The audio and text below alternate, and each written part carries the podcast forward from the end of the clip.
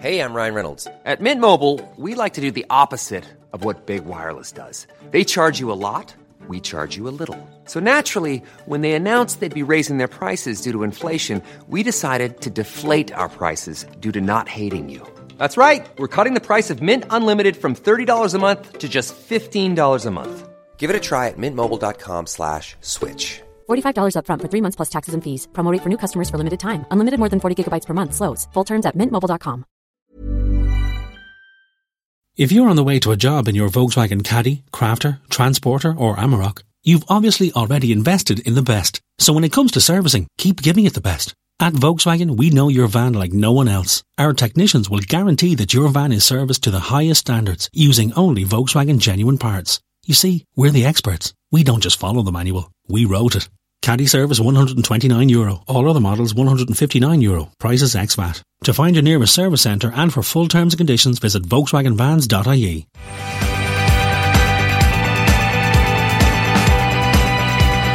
Welcome back to the Small Business Show on irishexaminer.com. Brought to you by Volkswagen Commercial Vehicles, where 149 euros will get you your vehicle serviced. Contact your local Volkswagen dealer for details, terms, and conditions apply.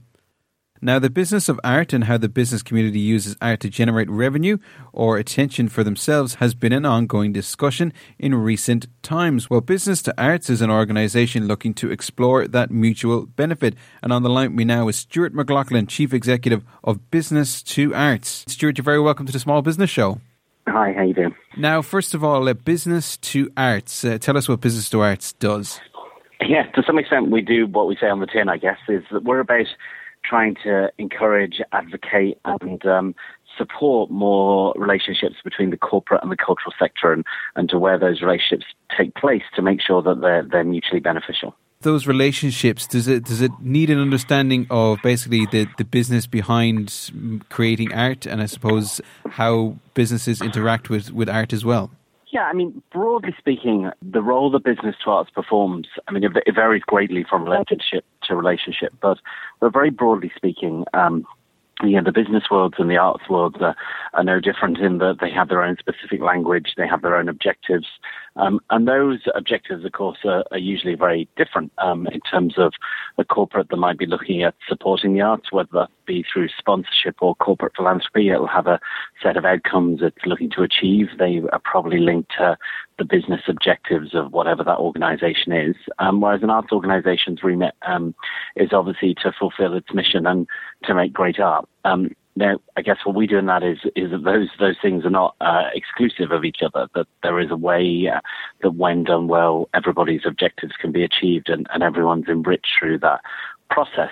There is, to some extent, a need often to support the commercial discussions because often the corporate side is far better versed in those things. But um, you know, and we also make sure that on the corporate side that they they don't interfere in the artistic process because where that happens, then relationships tend to have a tendency to fail, and and, and that's not appropriate either. How does it work? I mean, does it, does a company come to you and and say, "What can you do for us?" Or does it work the opposite around? An artist helps to create something for somebody else. So, so where's the interaction lie? Yeah, well, it, I mean, I guess we, not surprisingly, we have far more cultural projects looking for support than we have uh, than we have businesses looking to support. Um, mm-hmm.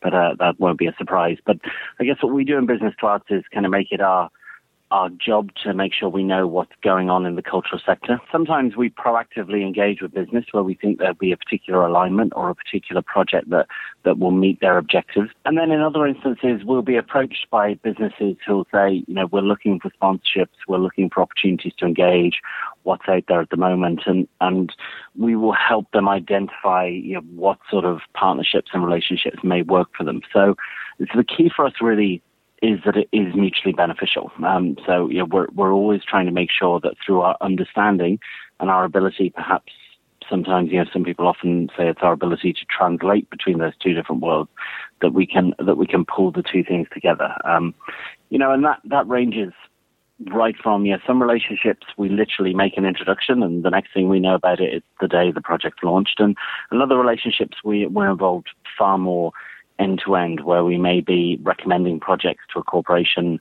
bringing those projects through to contract negotiations, helping close the contracts and making sure that it works, and then evaluating the partnerships and relationships at the end as well. So, um, uh, but I say each one each one varies, but um, you know those are kind of the points where where we hope to to support it, and and ultimately what we're trying to do you know, is that I guess we do what we do because we love arts and culture. We believe of its vital role in society. Um, we we never ever do that to replace public funding. You know, we we, we constantly and consistently call for um, the maximum public funding available to go into the arts, but we look for it to be enhanced and supported by the investment of the private sector as well. Mm. What is in it for for a business? I mean, if they get involved with business to arts, what's in it for them? You know, it's it's not simply I would I would presume uh, simply just about getting art on a wall. It, it's so much more than that. It's about working with us to try and identify how their business objectives might be met. So, and how arts and culture might support that. So, you know, on any level, say from a corporate philanthropic level, it might be that the business is trying to um, make sure that it interacts with society in Ireland for inward investors, for manufacturing plants dotted around the country of multinationals, um, that they may have funds available that are designed to support the communities they work in, and we'd make sure that they're used in the most effective way possible um, to the benefit of both sides. Um, and then sometimes, you know, it, it could be a far more um, a far more, if you like, commercial relationship where an organization might have a specific objective around, you know, selling units of whatever their product might be or make it building awareness and so on. So, mm. so, you know, again, we can help them leverage that. And, and actually the art one is interesting in that for a long time, you know, the, the purchasing of visual art, for example, and uh, the, that ends up on the walls of, um, of businesses is something that's kind of been very much out of fashion in the difficult climate. But actually we've just completed a great project with a, a, company called XL Insurance, who are an inward investor into Ireland and who who actually insure art internationally. So they have a, a, a kind of inherent interest in visual art, but wanted mm. to support the Irish arts community. Um, and we would have worked with them to make sure that they weren't just buying art, but they did an open call for entries to make it open to as many artists as possible. That the selection panel that looked at the art included professional curators from the Irish Museum, Modern Art, and Temple Bar Gallery and Studios in Dublin um, plus the staff were involved in that selection panel.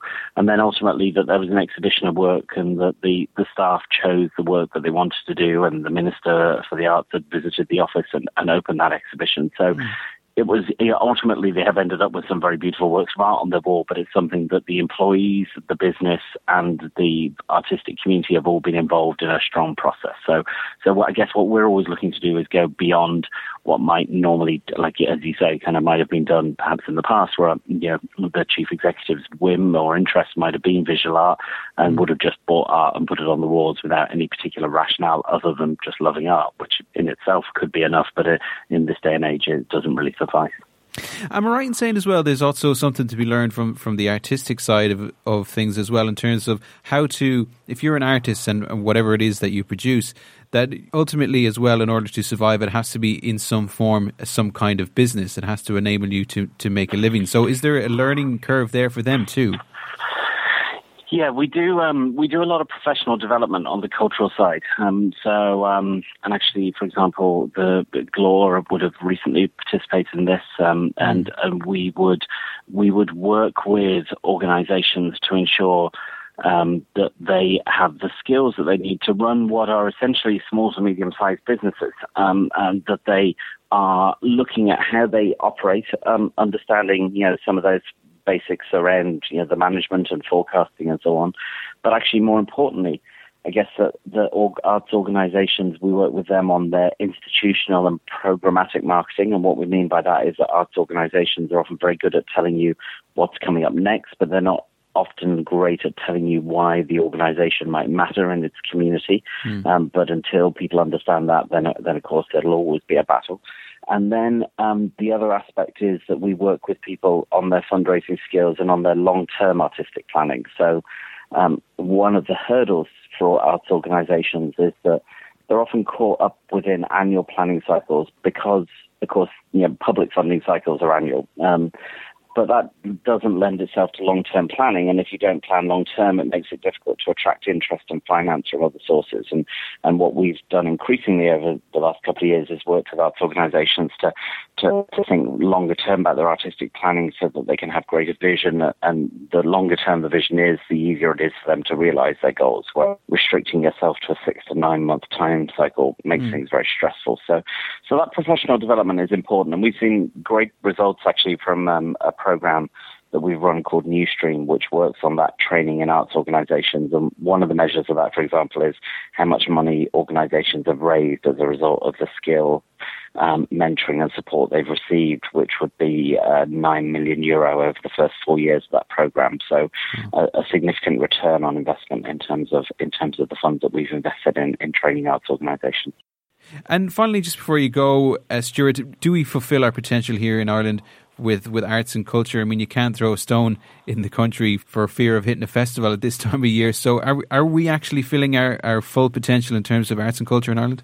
Yeah, I mean, I think um, you're right around the, around the festivals, and I think one of the festivals, one of the things about the volume of festivals in Ireland shows us is that culture is inherently part of who we are as a nation. You know, it, it brings us together, it helps us to celebrate, it helps us to express ourselves, um, and that's that's an important lesson to to to learn from that. Um, a lot of people run from the word art. You know, when you hear, you know, are you into art? It might people kind of might go, well, I don't go to galleries, or you know, I don't go to the theatre.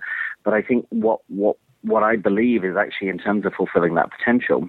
Um, you know, we there's a lot of rhetoric and a lot spoken about the importance of arts and culture in Ireland, especially by um, government who you know to, who use that very strongly as part of our identity and of our national brand, if you like. Mm. But what we have to be very very wary of in this current climate and environment is that you know we can only chop away uh, at the, the, the legs of the stool for so long before we fall over, um, and and that's a great risk. So actually, sustained public funding of the arts is the thing that will allow us to to realize and continue to realize that potential because um, you know, because I, I think we do, and I think you know we, you know, it's it's a phrase you, you often it's kind of a well-worn phrase that we punch above our weight on the the international stage. I mean, I'm not sure whether that's true or not, and, and I'm not sure kind of exactly what that phrase means. But what I do know is that when you go around towns and cities and and and, uh, around and villages around Ireland, all of us know someone who's in a dramatic group, who's in a choir, who participates in, in some form of cultural activity, and and so it's inherently part of who we are. And, and I think that I think that most people realise that, but actually we don't stop to think about it. We just enjoy it, which of course is how it should be. Absolutely, yeah. And uh, Stuart, if people want to get in contact with you, or indeed uh, find out some more about you, where can they find out more? Yeah, so a lot of information on our website on business2arts.ie. Um, and uh, in terms of arts organisations and learning, there's um, there's lots of case studies there. Um, and under the new stream piece of our site, there's lots of insights into fundraising and skills that arts organisations can benefit from. So, uh, so all the details are there and, uh, and information on how to get in touch. Absolutely fantastic. Business2Arts.ie is the website. Uh, Stuart McLaughlin, Chief Executive of Business to Arts, thank you very much for joining us on the Small Business Show. Thanks very much for asking. Now, after the break, changing the energy usage of water treatment around the world with OxyMem. Hey, it's Paige DeSorbo from Giggly Squad. High quality fashion without the price tag? Say hello to Quince. I'm snagging high end essentials like cozy cashmere sweaters, sleek leather jackets, fine jewelry, and so much more. With Quince being 50 to 80% less than similar brands and they partner with factories that prioritize safe ethical and responsible manufacturing. I love that. Luxury quality within reach. Go to quince.com slash style to get free shipping and 365 day returns on your next order. quince.com slash style